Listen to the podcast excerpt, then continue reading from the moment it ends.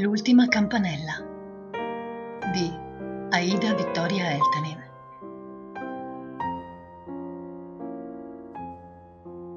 Capitolo 2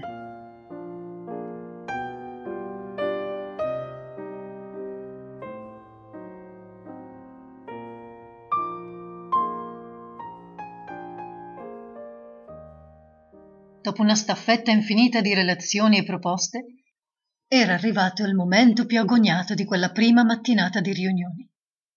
Nessuna docente osava più perdersi una parola ora.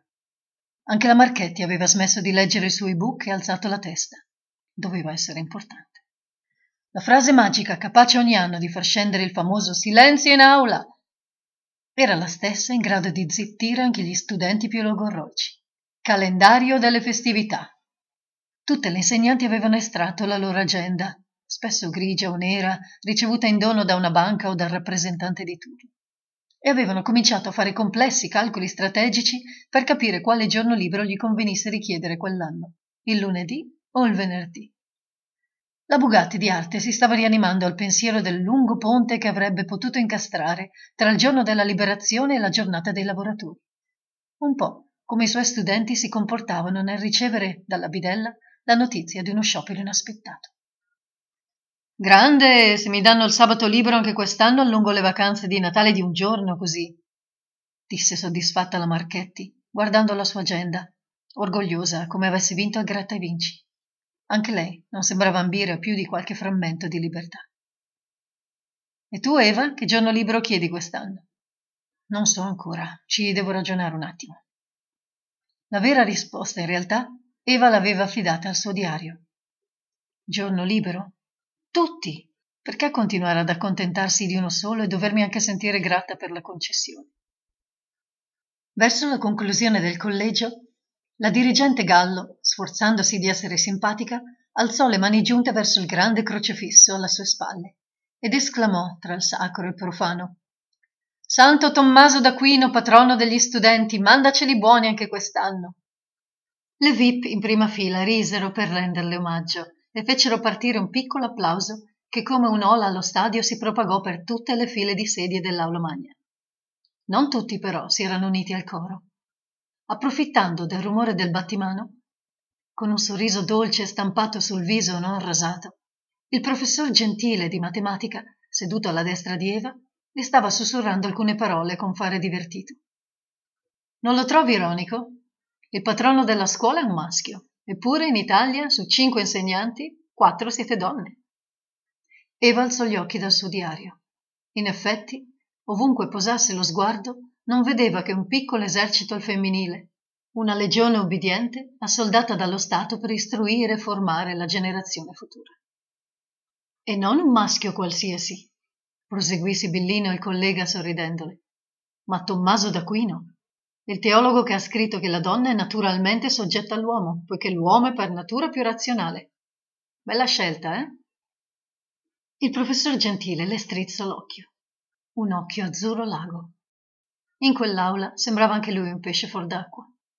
Eva tornò a osservare le colleghe intorno a lei, tutte ben pettinate, inamidate e stanche, perpetuamente stanche.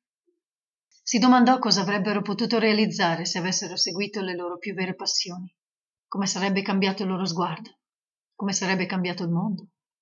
Non c'era più tempo però di continuare a osservare nessuno. Era suonata la campanella e tutte si erano in pochi istanti dileguate, uscendo sparpagliate fuori dalla porta, prima che la preside riuscisse a riacciuffarle con uno dei suoi soliti Ah, mi ero dimenticata un'ultima cosa, aspettate!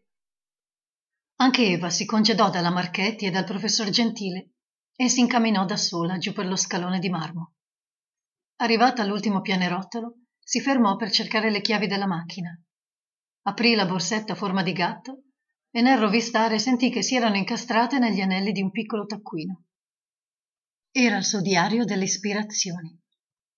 Lo chiamava così.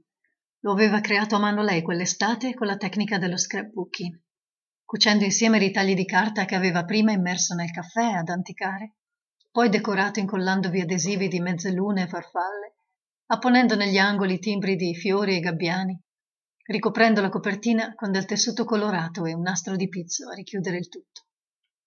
quell'agosto in riva al lago vi aveva trascritto aforismi e citazioni di donne famose a darle coraggio per la scelta che era così sicura avrebbe avuto il coraggio di prendere arrivato settembre eva si mise in tasca le chiavi della macchina e poi aprì il diario sfogliando una pagina a caso. Il coraggio è il prezzo che la vita ti richiede per garantirti la pace. Amelia earhart. Amelia era stata la prima donna pilota ad attraversare da sola in aereo l'oceano atlantico. La prima donna a volare senza stop sopra gli stati uniti coast to coast la prima a stabilire il record del mondo femminile di altitudine in volo. Sono ancora in tempo a farcela se volessi.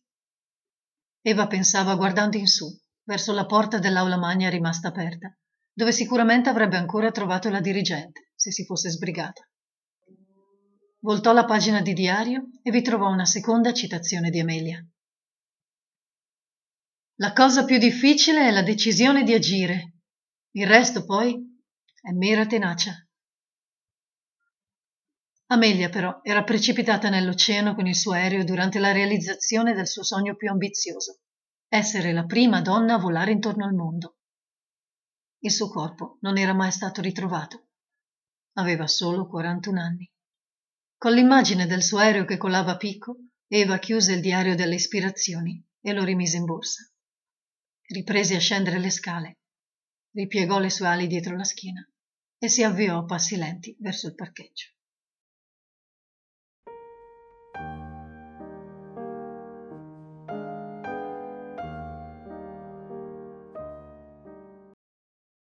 Come mi sento, mi chiedi? Beh, quattro ore di scuola mi hanno già prosciugata. Ed è stato solo il primo giorno di riunioni. Gli studenti non arriveranno prima di una settimana. Non serve dirti altro. Ora scappo a casa a cucinarmi qualcosa, poi ti racconto tutto in un'email, con calma. Vai! Questo, su per giù, il testo del messaggio di Eva, che in un decimillesimo di secondo valicò le Alpi, sorvolò Parigi ed atterrò in Inghilterra nella tasca dei jeans dove Adam teneva il suo cellulare, pronto a ricevere sue notizie.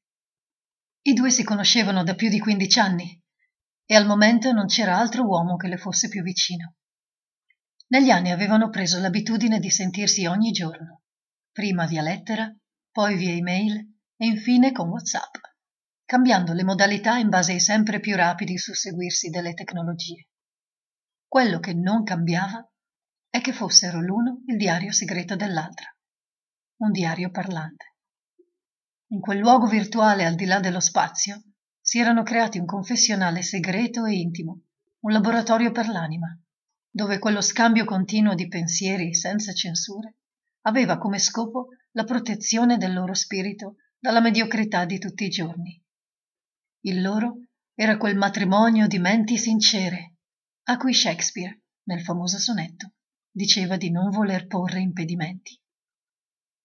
Faceva ancora troppo caldo quel primo settembre per mettersi ai fornelli. Una Macedonia.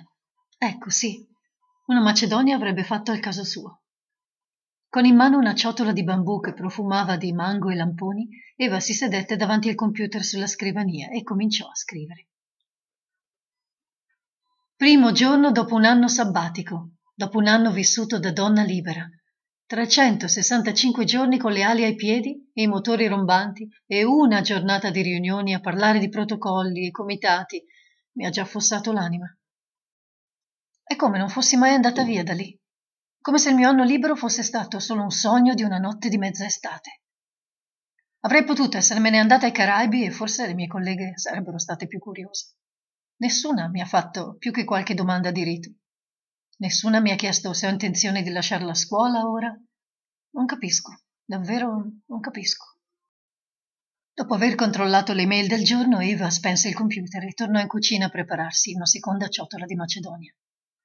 Mentre tagliuzzava qualche fetta di pesca, il suono di campanelle a vento proveniente dal cellulare l'avvisò che Adam era pronto a proseguire dal vivo la loro conversazione. Eva si asciugò le mani nel grembiule prese il cellulare dalla borsetta e si sedette sul divano a leggere.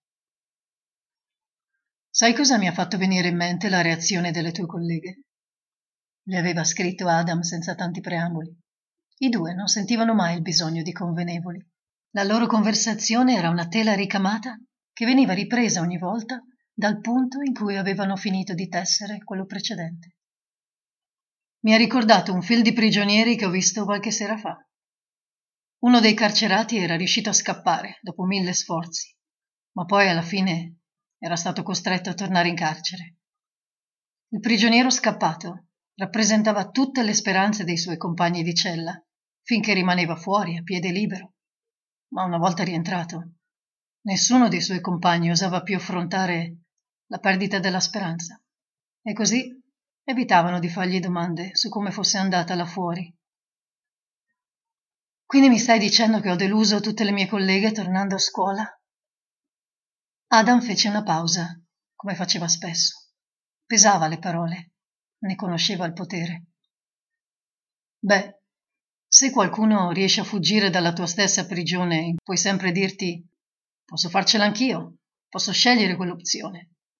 Ma se chi evade fallisce, allora anche tutti gli altri perdono quella possibilità diventa una sconfitta per tutti i carcerati e a quel punto devono ammettere che non possono scegliere se restare o andare via. Devono prendere atto che sono bloccati lì dentro e nessuno vuole ammettere di essere bloccato a vita da qualche parte.